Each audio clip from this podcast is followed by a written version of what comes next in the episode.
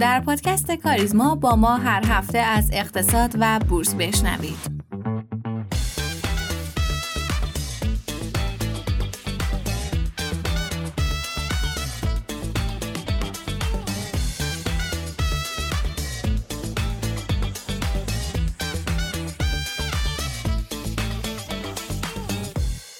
سلام و وقت در شما خوش شنوندگان همیشگی پادکست کاریزما. خوشحالم که این هفته در خدمتتون هستم.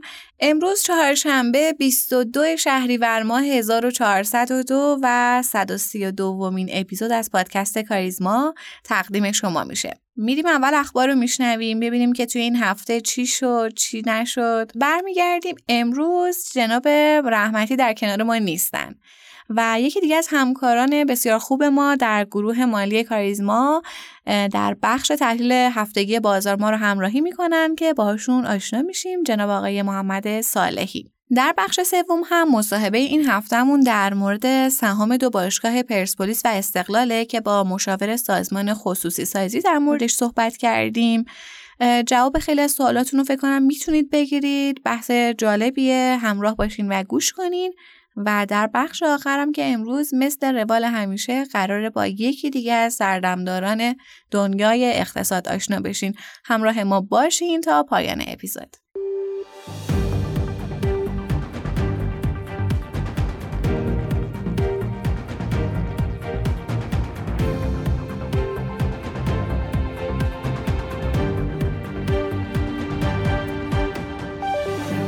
مرور اخبار این هفته مجددا اخبار آزادسازی پولهای بلوکه شده به گوش می‌رسه. قبل از این هم خبرهایی در این مورد شنیده بودیم. این هفته هم روزنامه واشنگتن پست با اشاره به اینکه دولت بایدن کنگره رو برای معافیت بانکهای دخیل در انتقال پولهای بلوکه شده ایران مطلع ساخته اعلام کرد این اقدام آمریکا راه رو برای آزادی پنج آمریکایی در ایران هموار کرده و احتمالا هفته آینده اتفاق بیفته.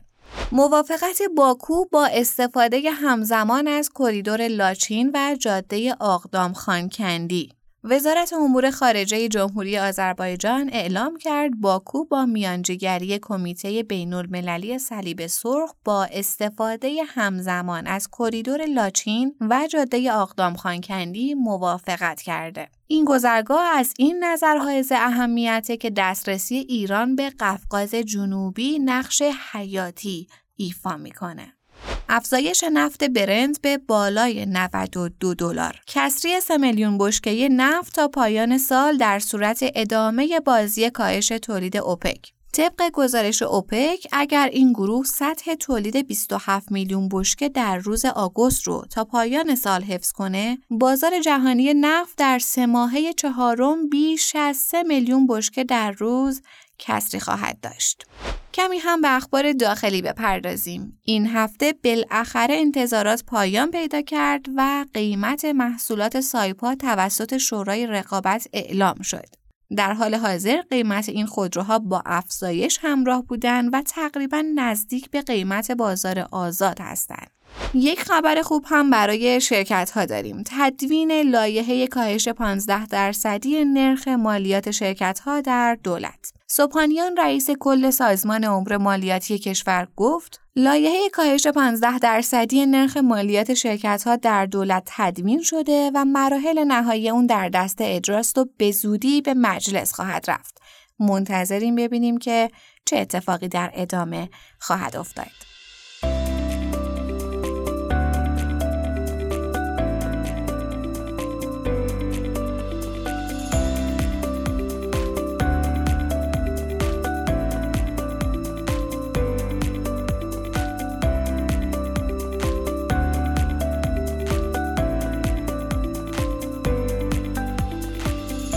خب برگشتیم بریم سراغ بخش تحلیل بازار. آقای صالحی در کنارمون هستن. آقای صالحی سلام و خیلی خوش اومدین. منم سلام عرض می کنم خدمت همه شنوندگان عزیز پادکست کاریزما و خیلی خوشحالم که در خدمتتون هستم. مرسی از شما. ما هم همینطور آقای صالحی.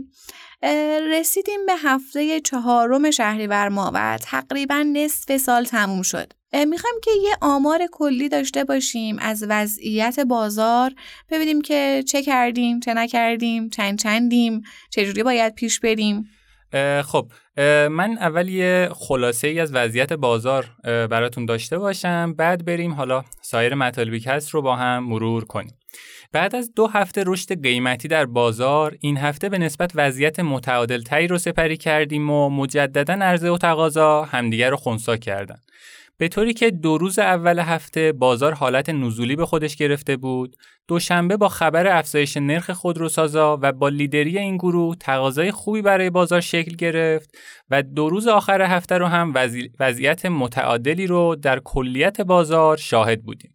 اگه بخوایم به صورت عدد رقم هم معاملات رو بررسی کنیم این هفته شاخص کل با افت یک درصدی مواجه شد ارزش معاملات در محدوده 3800 تا 5600 میلیارد نوسان داشت.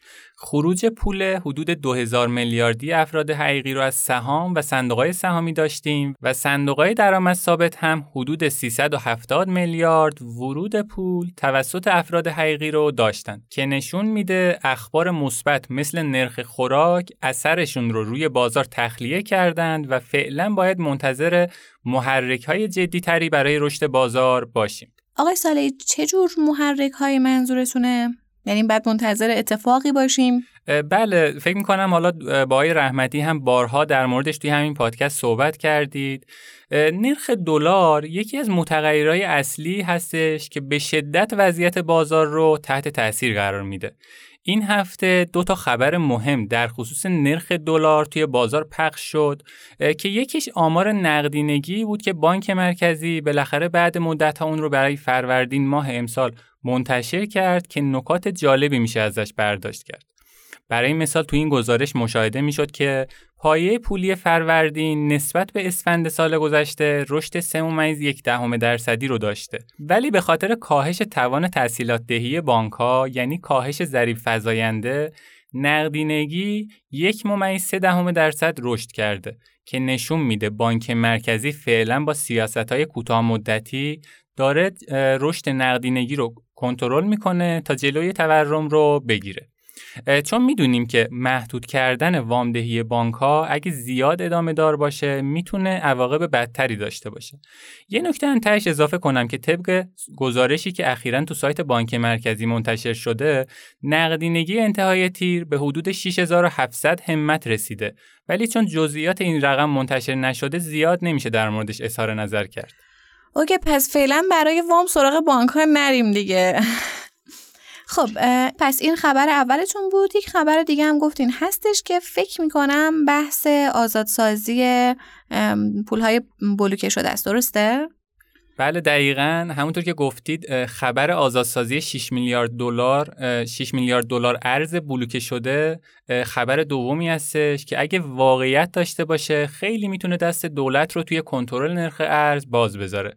چون افزایش ذخایر ارزی دولت یه جورایی خیال بازار رو از سمت عرضه راحت می‌کنه و اگه شرایط سیاسی پایدار بمونه شاید به این زودیا نوسان جدی رو توی ارز شاهد نباشیم. که به تناسب تأثیرش رو روی بازار هم خواهد گذاشت. آقای سالی من فقط یه سوالی دارم. ممکنه که این سری هم مثل دفعات قبل خبر درمانی باشه. چون ما بارها و بارها شنیدیم بحث این آزادسازی پول ها رو اما هیچ اتفاقی نیفتاده. این بار فکر می‌کنید که دوباره تکرار همون سناریوهای قبلیه یا فرق می‌کنه؟ خب بله حرفتون کاملا درسته. شاید ما بارها سر این موضوع دیدیم که خب از بازار نوسان گرفته شده و خب یه دست سیاست گذار سر این موضوع حالا رو شده. ولی خب این بار شاید یه مقدار بحث فرق بکنه. چرا؟ چون خبرگزاری های خارجی و حتی مثلا واشنگتن پست هم خیلی سر این موضوع مانور دادن و یه بحثی بود که خیلی چالش برانگیز شد توی اکثر کشورها و خب انگار که این بار داستان فرق می‌کنه و موضوع جدی هستش. اوکی پس امیدوارم که اتفاق بیفته و خب تاثیرش هم ببینیم. ولی با این اوصاف فعلا نباید منتظر رشد عجیبی توی بازار باشیم. درسته؟ بله حرفتون کاملا درسته. البته خب همونطور که گفتیم دلار صرفا یکی از محرکایی هستش که روی بازار اثر روی بازار اثر می‌ذاره و قطعا عوامل دیگه ای هستن که بازار رو تحت تاثیر قرار میدن و نمیشه خیلی بازار رو به دلار وصل کرد. ولی یه نکته کلی اینه که تا وقتی که ارزش معاملات رشد نداشته باشه و به حوالی 7000 میلیارد یا بیشتر نرسه نمیشه انتظار رشد عجیبی هم توی کلیت بازار داشت. هرچند گردش پول توی صنایع و نمادها همیشه ممکنه آیدی خوبی برای بعضیا داشته باشه. خب بسیار هم عالی آقای این نظرتون در مورد سایر بازارها چیه؟ اونجاها چه خبره؟ در خصوص بازارهای موازی هم خب این هفته بعد حدود چهار ماه مجددا نرخ بعضی از محصولات خودرویی افزایش داشت و به قیمتهای بازار نزدیکتر شد. ولی حباب بالا تو این بازار و آزادسازی نسبی واردات خودرو به شدت معاملات این بازار رو به رکود برده. و فعلا انتظار رشد قیمتی تو این بازار دیده نمیشه.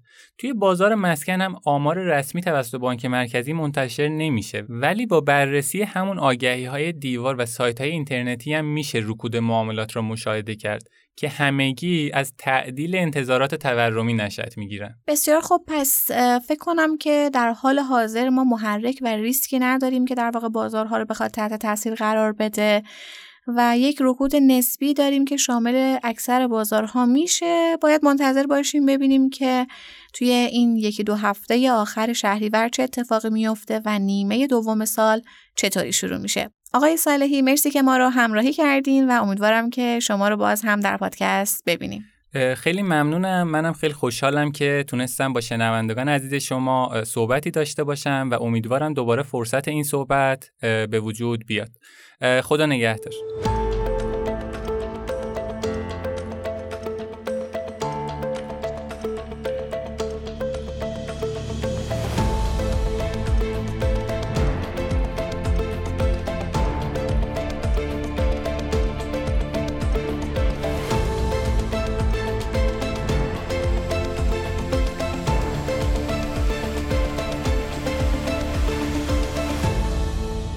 ورود دو باشگاه استقلال و پرسپولیس به بازار بورس در سالهای اخیر یکی از پرچالشترین مسائلی بود که سازمان بورس با اون دست و پنجه نرم کرد و در نهایت هم تجربه ناخوشایندی رو در بین سهامداران ایجاد کرد. این دو شرکت که بعد از سالها کش و قوس در نهایت با تبلیغات گسترده به عرضه عمومی گذاشته شدن هنوز با مسائل بسیار زیادی درگیر هستند که نیازمند فکر اساسی برای حل این مشکلاته. پیرامون این موضوع صحبتی داشتیم با جناب آقای حسین امیر رحیمی کارشناس اقتصاد و مشاور سازمان خصوصی سازی که میشنویم با هم.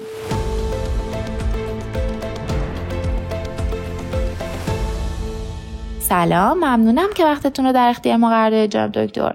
تا در مورد موضوع داغ و پرطرفدار باشگاه های پرسپولیس و استقلال بعد از خصوصی سازیشون صحبت بکنیم. به نظر شما با ورود این دو باشگاه به بورس و عرضه عمومی اونها بین سهامداران تغییر توی شفافیت و استانداردسازی صورتهای مالی اونها انجام شده؟ و در کل چه تغییر مثبت و منفی توی این شرکت به وجود اومده؟ بسم الله الرحمن الرحیم. در مورد این سوال باید به این شکل من پاسخ بدم که مطمئنا شرکت و حضور یک باشگاه یا یک بنگاه در یک حوزه شفاف اقتصادی مثل بازار بورس در هر جایی عواقب بسیار ارزشمندی در حوزه انضباط بخشی به نحوه فعالیت باشگاه خواهد داشت. دو باشگاه استقلال و پرسپولیس هم از این قاعده مستثنا نبودند و در مقایسه ای که در دیماه 1401 در مقایسه با دیماه سال 1400 انجام شد هر دو باشگاه در حوزه های قابل توجهی مثل تنظیم صورتهای مالی، افشای قراردادهای با اهمیت، تشکیل به موقع مجامع، ثبت صورت جلسات مجامع شفافیت در حوزه مالیات و موضوعاتی مثل تشکیل و استقرار کمیته های داخلی و کنترل های داخلی و چارچوب بخشی به ساختار مالی خود بسیار موفق و خوب عمل کردند. خب این اتفاق نقاط مثبت و منفی بسیاری داشت که بخشی از این هاست نظراتی هست که صاحب نظران در این حوزه اعلام کردند ولی آنچه که در واقع در هیته و موضوع خصوصی سازی ما به برخوردیم دو تا مسئله شاید به عنوان ایراد یا به عنوان مشکلات این موضوع وجود داشت. یکی اینکه ساختاری که دو تا باشگاه داشتند برای تیمداری به شکل هیئتی ساخته شده بودن. یعنی یه تیم بازی داره بدویم سریع براش بلیت تهیه کنیم. کی می‌تونه نمی‌دونم هتل بهتری پیدا کنه کی با کی آشناس و مباحثی از این دست. امروز اگر باشگاهی داره در بازار سرمایه فعالیت می‌کنه یا در ساختاری مثل ساختار مثلا باشگاه های معتبر دنیا داره کار می‌کنه اینها حتما برای امور سهامشون برای امور هوادارانشون ساختار متشکل یا تشکل یافته تر و منسجم تری دارن. این یکی از مهمترین ایراداتی بود که این دوتا باشگاه داشتن هنوز هم دارن و به نظرم می‌رسه که تبدیل میشه این موضوع به یک چالش که فاصله بین پیشکسوتان فاصله بین هواداران فاصله بین راهنمایان یا لیدرهای هواداران و بین خود باشگاه و بدنه مدیریتی آنها یا سلیقه‌ای یا وجود نداره یا دوره‌ای مقطعی یه زمانی خوب بوده یه زمانی بد بوده یه زمانی پیشکسوت ها بیشتر ارتباط داشتن یه زمانی خود مدیران سابق یک زمانی بازیکنان یا کادر فنی ارتباط بیشتری داشتن. به هر حال این یک وزن خاصی به هر کدوم از اینها لازمه که تو باشگاه داده بشه. اما ایراد دومی که وجود داشت من باید اینجوری بگم که وقتی که ما یک شرکتی رو یا یک بنگاهی رو در سازمان خصوصی سازی واگذار می‌کنیم یکی از موارد مهمی که در قانون سیاست های کلی است 44 هم دیده شده این هست که این بنگاه دیگه نباید با قوانین دولتی اداره بشه. از مشکلات قوانین دولتی مثلا حصور زی حسابان در باشگاه. یا به عنوان نمونه دخالت دولت در تعیین اعضای هیئت مدیره. یا باز مثال بهتر الزام به حسابرسی توسط سازمان حسابرسی در دو باشگاه. این تفاوت کجا مطرح میشه؟ وقتی که مثلا برای یک صورت مالی میان دوره سازمان حسابرسی با توجه به در واقع اون ساختار سازمانی متشکلی که داره مبالغ بسیار زیادی رو از دو باشگاه مطالبه می‌کنه.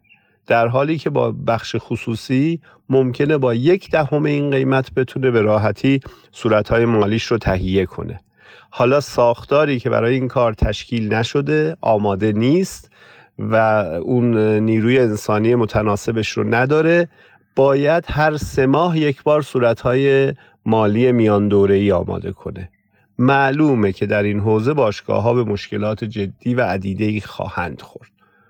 اما از نظر مزایای این کار ما اگر این دوتا عیب رو در نظر بگیریم شاید ده ها مزیت وجود داره که الان من شما و همه شنوندگان می‌دونن که این دو باشگاه آخرین وضعیت مالیشون چی هست؟ نحوه هزینه هاشون به چه شکلی هست؟ قراردادهای با اهمیتشون چیه؟ اصلا چه ارزشی دارن در بازار سرمایه و سهامدارانشون چه افراد یا چه در واقع نهادهایی هستند اینها مزایایی بود که تا کنون به شکل یک جعبه سیاه با آن برخورد می‌شد و اصلا هیچ اطلاع مشخص و مهمتر از مشخص اطلاع دقیقی از اینکه این و درستی از اینکه این باشگاه ها در چه شرایطی دارن ادامه فعالیت میدن وجود نداشت. خیلی ممنونم از توضیحاتتون. سوال بعدی این که دلیل چشپوشی از بسیاری از موانع جهت پذیرش دو شرکت توی بورس چی بوده؟ چرا با وجود تاکید بر ارزنده بودن این دو شرکت هنگام پذیر نویسی باز هم در حال حاضر خیلی از خریداران این دو شرکت همچنان توی زیان هستن.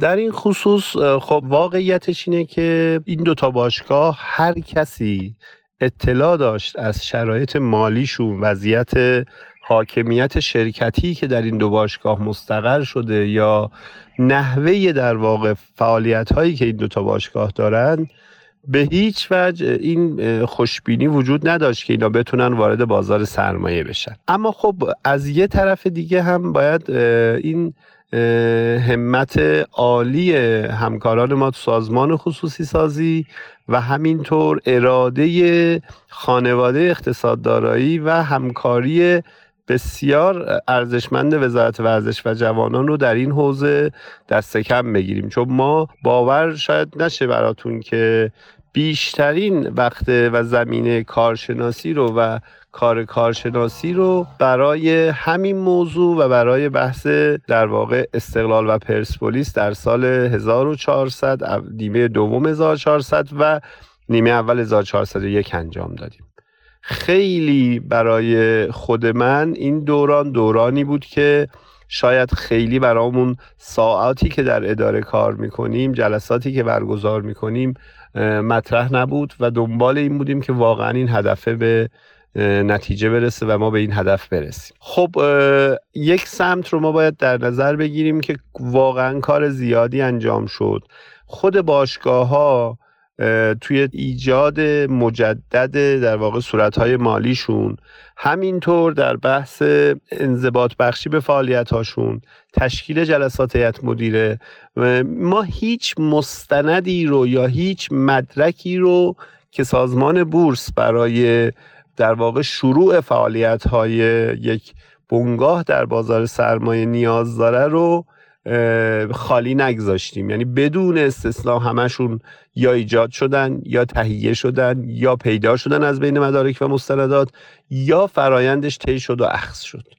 ما در خصوص ثبت صورتهای جلسه صورت جلسات مجامع یادم هست که شاید چند روز مستقر شدیم در خود اداره ثبت شرکت ها هر اشکالی داشت رفت می کردیم مجوز می‌خواستن از سازمان می‌دادیم تایید می‌خواستن امضای نفرات قبلی رو می‌خواستن عکس می‌کردیم و بالاخره یک همت زیادی در این کار در سطح حتی مدیران سازمان ها یعنی رئیس وقت سازمان خصوصی سازی. من یادم هست که حداقل دو جلسه سه جلسه برای بحث بورسی شدن تو خود سازمان بورس حداقل یکی دو جلسه در سازمان ثبت و چندین جلسه در وزارت ورزش رو بدون اینکه در واقع به ابعاد این کار از نظر مدیریتی توجه کنن که خب این کار رو ممکنه کارشناس هم بتونه انجام بده.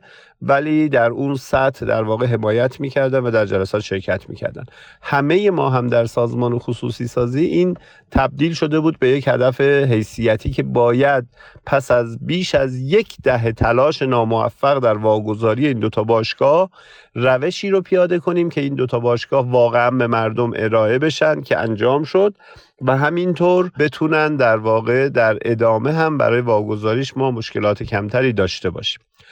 اما در خصوص زیانی که سهامدارها داشتن. من حقیقتش این رو به دو تا تفسیر می‌تونم توضیح بدم. یکی اینکه خب سهامداران همین امروز هم از سهام هایی که در واقع توی مقطعی بسیار سودآور بودند ممکنه در ضرر باشند اصلا ویژگی بازار سهام این هست که ما در دوران رونق و رکود ممکنه قرار بگیریم یا به نوعی بازار سرمایه یک دماسنجی از وضعیت اقتصادی کل کشور هست. این یک توجیه می‌تونه باشه شاید. اما دلیل مهمتر یا تفسیر مهمتر یا بهتر اینه که ما وقتی یک باشگاهی بازی داره تیم محبوبمون حداقل هزینه ای که برای دیدن یک بازی ممکنه هزینه کنیم و بعد از اون هم فقط تو خاطرمون میمونه حالا غم و شادیش یا مثلا نمی‌دونم خاطرات اون بازی حداقل شاید امروز مثلا بیش از 300 هزار تومن باشه. در عرضه اولیه ای که انجام شد حد اکثر مبلغی که هوادارها پرداخت کردن و اجازه مشارکت داشتن همین حدود 300 هزار تومن بود. و جالب این که حتی با وجود زیانی که این دوتا باشگاه داشتند امروز سهام این دوتا باشگاه خب کل 300 هزار تومن که زیاد نشده. شاید مثلا 50 درصد حالا 40 درصد در مورد پرسپولیس یه مقدار بیشتر در مورد استقلال این اتفاق افتاده. مفهوم یا جنبندی این که خدمت شما بگم که ما در کل زیان زیادی رو بشمول تواداران نکردیم. شاید به اندازه هر هواداری صد هزار تومن اونم اونایی که شرکت کردن. جالب اینجاست که بخش زیادی از اینایی که شرکت کردن سهامدار هستند تا هوادار. ما منتظریم که در عرضه های بعدی در مشارکت های بعدی که با توجه به این شناسایی و کشف قیمتی هم که انجام شده با شرایط بهتری دنبال عرضه هستیم باز هواداران بتونن سهم بگیرن و این دوتا باشگاه مردمی با حضور حداکثری مردم و هواداران انشاءالله بتونن اداره بشن و به موفقیت های بالاتری دست پیدا کنن بله خیلی هم عالی. ممنونم از توضیحاتتون. یه سوالی که الان خیلی برای فعالان بازار سرمایه مطرح هستش اینه که آیا ای برای بهبود وضعیت مالی این دوتا باشگاه وجود داره. با اینکه این دوتا شرکت الان سهامدارای زیادی هم تو سراسر کشور داره و مواردی مثل حق پخش تلویزیونی هم می‌تونه بخشی از زیان این دو باشگاه رو جبران کنه. آیا ما همچنان باید منتظر باشیم که شرایط مالی این دو باشگاه بهبود پیدا می‌کنه یا خیر؟ در مقطع واگذاری حقیقتش ما علاوه بر عملیات واگذاری تو حوزه انجام مطالعه برای نحوه ارزشگذاری و قیمتگذاری دو باشگاه و همینطور اصلا اینکه باشگاه های موفق جهان چجوری کار می‌کنن و مبنای اون ما باید در ایران هم بتونیم این مدلی رو آماده و پیاده سازی کنیم خیلی وقت بیشتری برای این حوزه ها گذاشتیم. به عنوان مثال در خصوص دو باشگاه استقلال و پرسپولیس یکی از مطالعات نشون می‌داد که یا بحث می‌شد که اینها این میزان حدود 3200 میلیارد تومن برای پرسپولیس و 2700 خورده میلیارد تومن برای استقلال ارزش بالاییه. بعد ما می اومدیم ارزش گذاری باشگاه مثل رئال مادرید مثل بارسلونا رو بر اساس حالا مدل های رگرسیونی که تو اقتصاد مرسوم هست تنزیل می کردیم و با توجه به ارزش در واقع و جایگاه رنکینگ دو باشگاه ارزش گذاری می کردیم که قیمت این دو باشگاه بین 2500 تا مثلا 5000 میلیارد تومن می شد و جالب این که تقریبا این رنج درست بود. در مقایسه بعضی ها می گفتن که نه این قیمت ها پایینه. ما هوادارهای چند ده میلیونی داریم و این قیمت گذاری درست نیست. چقدر ارزون دارید این تیم رو واگذار می‌کنید این تیم ها رو. در مقایسه برای ایجاد در واقع برای امکان پاسخگویی به این منتقدان چون باشگاه های استقلال و پرسپولیس خب هوادار و دلسوز زیادی در جامعه دارند و حتی اگر چند نفر از این هواداران که به خصوص اگر تأثیر گذار باشن مثل بازیکنان قدیمی مثل مربیان قدیمی یا پیشکسوتان باشگاه اینها اگر بخواین در جمع منتقدین در واقع سازمان خصوص سازی یا هر نهاد دیگه قرار بگیرن کار برای ما خیلی سخت می‌شد. با توجه به این ما در جلسات مشخص و متعددی در تلویزیون رادیو در جای مختلف این رو بارها ما در واقع از طرف سازمان خصوص سازی یا افراد مختلف تبیین و روشنگری کردن که این اقداماتی که داره انجام میشه به چه نحوی هست. و در خصوص اینکه این باشگاه ها رو دارید ارزان واگذار می‌کنید باز هم ما مثال هایی می آوردیم از باشگاه های منطقه. مثلا من یادم نمیره که ارزش باشگاه گالاتاسرای ترکیه رو ارزش گذاریش رو پیدا کردیم در سال 2022 فکر می کنم که حدود 6000 میلیارد تومن می‌شد در اون سال. که گفتیم خب بالاخره باشگاه گالاتاسرای که ورزش و جوانان یا وزارت ورزش ترکیه در بخشی از ساختمون های این باشگاه مستقر است. همین الان ارزش 6000 میلیارد تومن باشه و مثلا باشگاه استقلال یا باشگاه پرسپولیس ارزش بالاتری رو داشته باشن که اصلا قابل چیز نبود.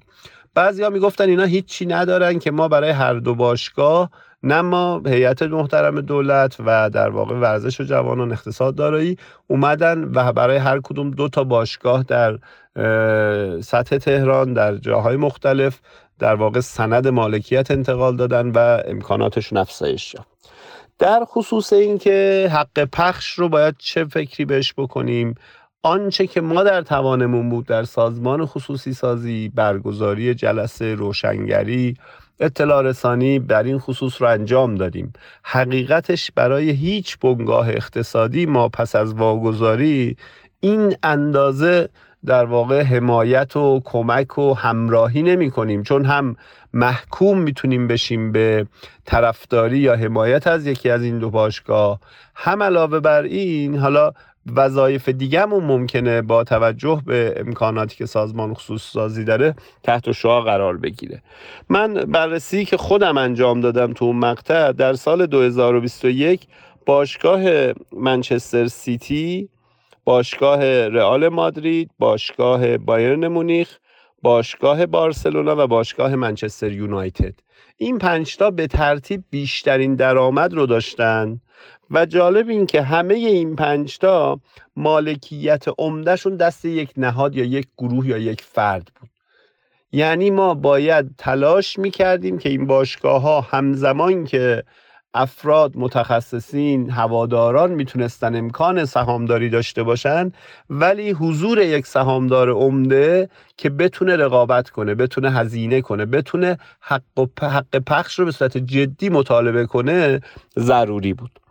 جالبه بدونین که ما سه تا حوزه اصلی درآمدزایی برای باشگاه های حرفه‌ای فوتبال جهان داریم. بیش از پنجاه درصد تمام درآمدهایی که در صنعت فوتبال هست بابت رسانه و حق پخش هستش. همه این باشگاه هایی که من عنوان کردم حداقل 50 درصد از درآمد اصلیشون رو از حق پخش گرفتن.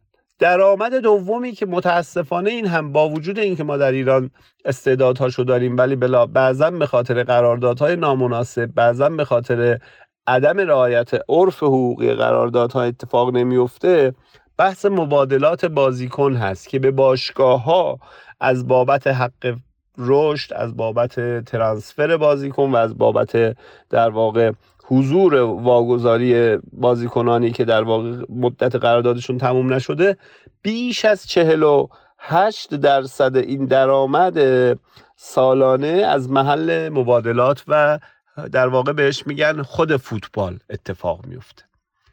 یک بحث بخش بسیار ناچیزی در حد حداکثر دو درصد هم از محل بلیت فروشی اتفاق میفته.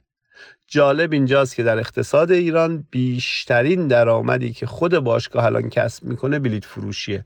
اگر اون هم حالا اون نهادهای در واقع مشغول در اقتصاد ایران در حوزه فوتبال اجازه بدن که این باشگاه ها بتونن در واقع از این محل منابعی رو کسب کنن.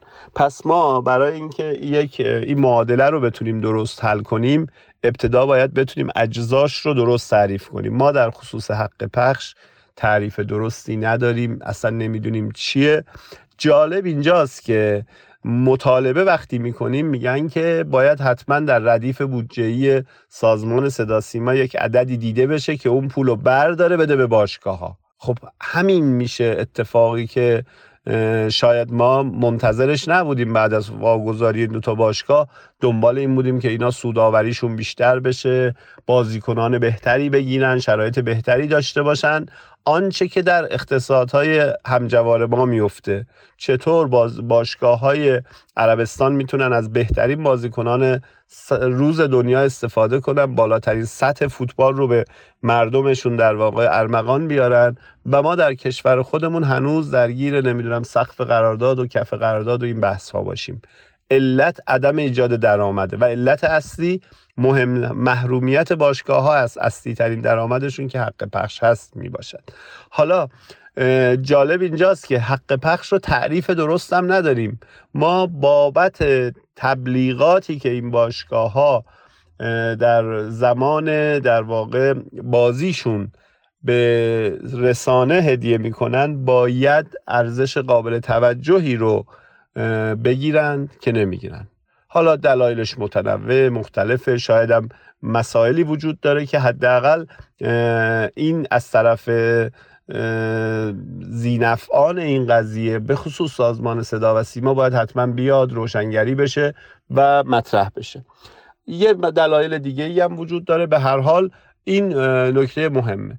بعد که این تعاریف انجام شد کنار هم قرار گرفت اگر معادل جواب نداد باید سراغ موضوعات دیگه ای در فوتبال باشیم یا مسائل دیگه.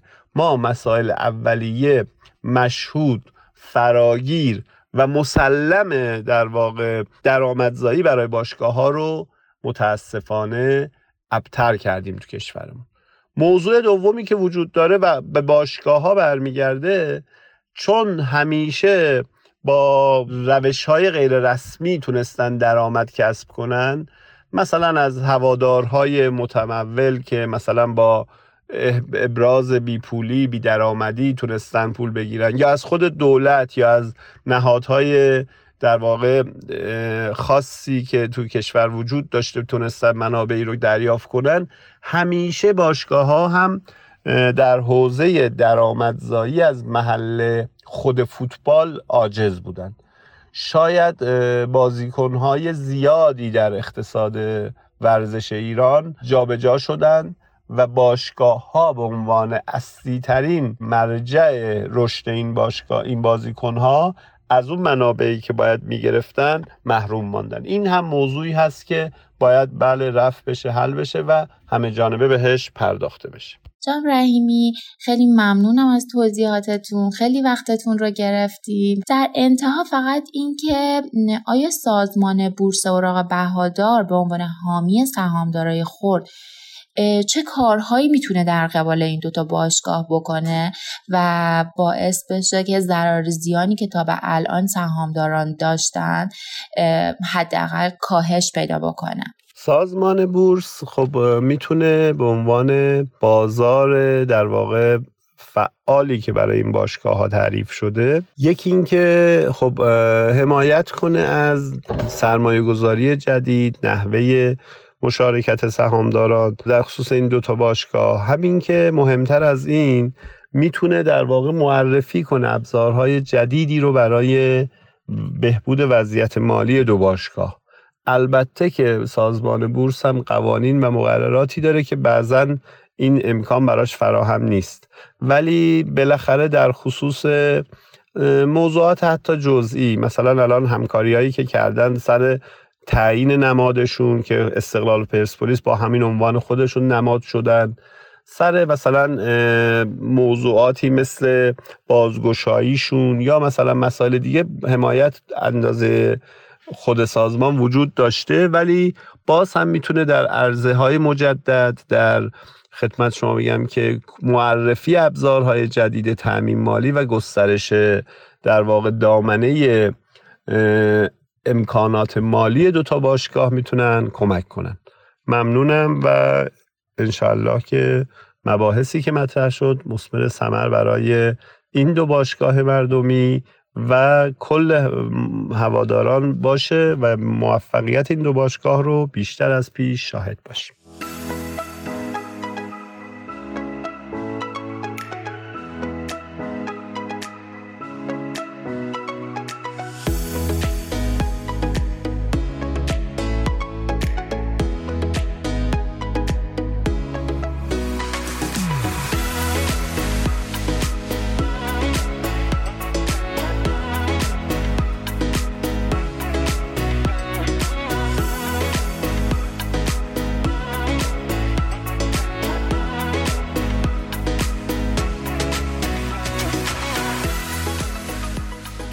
می‌خوایم در مورد یک زن اقتصاددان در دوران جدید صحبت کنیم که نوبل اقتصاد نگرفته ولی اونقدر تحقیقات زیادی در حوزه اقتصاد انجام داده؟ که به یکی از پر استنادترین اقتصاددانان جهان تبدیل شده. کارمن رینهارت در اکتبر 1955 در شهر هاوانای کوبا متولد شد و در ده سالگی تحت تاثیر انقلاب کوبا با خانوادش به آمریکا مهاجرت کرد. اما اتفاقات و جریان اون سالها باعث شد که به تب روماتیسمی مبتلا بشه و مدتها درگیر این بیماری بود. کارمن وقتی که توی هاوانا بود عاشق دنیای مد بود و فکر می‌کرد که به این سمت میره. اما وقتی به فلوریدا مهاجرت کردن فهمید که علاقه اصلیش به امور مالیه به امور مالی و اقتصاد در نتیجه مسیرش رو کج کرد به سمت اقتصاد.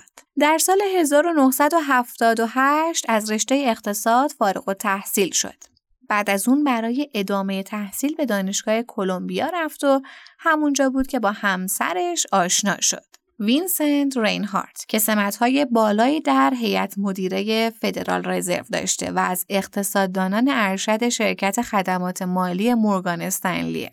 کارمن در طول سالها مقالات زیادی به صورت مشترک با همسرش منتشر کرده. در سال 1982 بعد از به پایان رسوندن امتحانات و دریافت دو مدرک کارشناسی ارشد تصمیم گرفت که بالاخره دانشگاه را رها کنه و به عنوان اقتصاددان به شرکت خدمات مالی بر استرنز بپیونده. سه سال بعد اون اقتصاددان ارشد شرکت شده بود.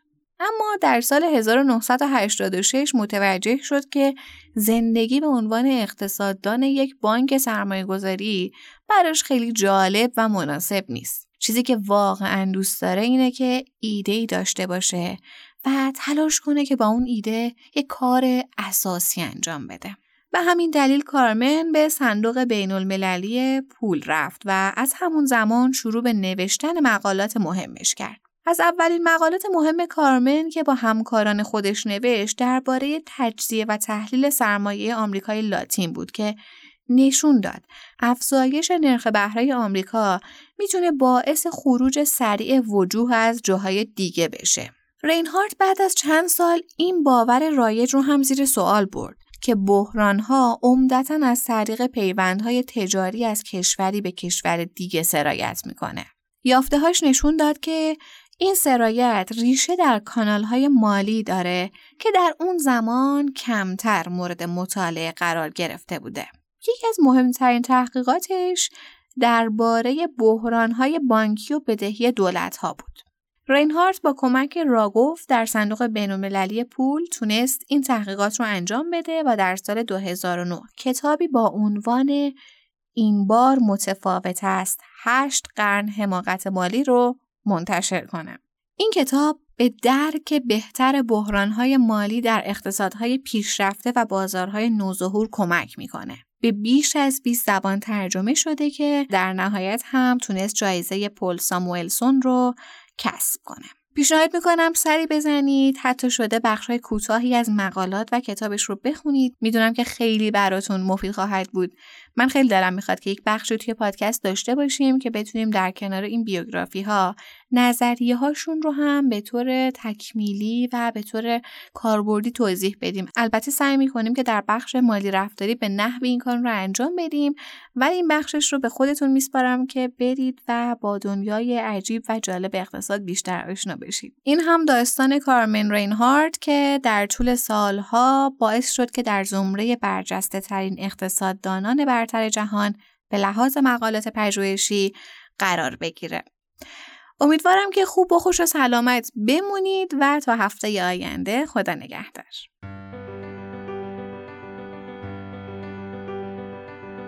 ممنونیم که همراه مایید. پادکست کاریزما رو می‌تونید هر پایان هفته در تمامی پادگیرها مثل Castbox، Overcast، Apple Podcast و Google Podcast بشنوید و با آیدی تلگرام pod underline admin با ما در ارتباط باشید. POD آندرلاین ادمین تا اپیزود بعد خدا نگهدار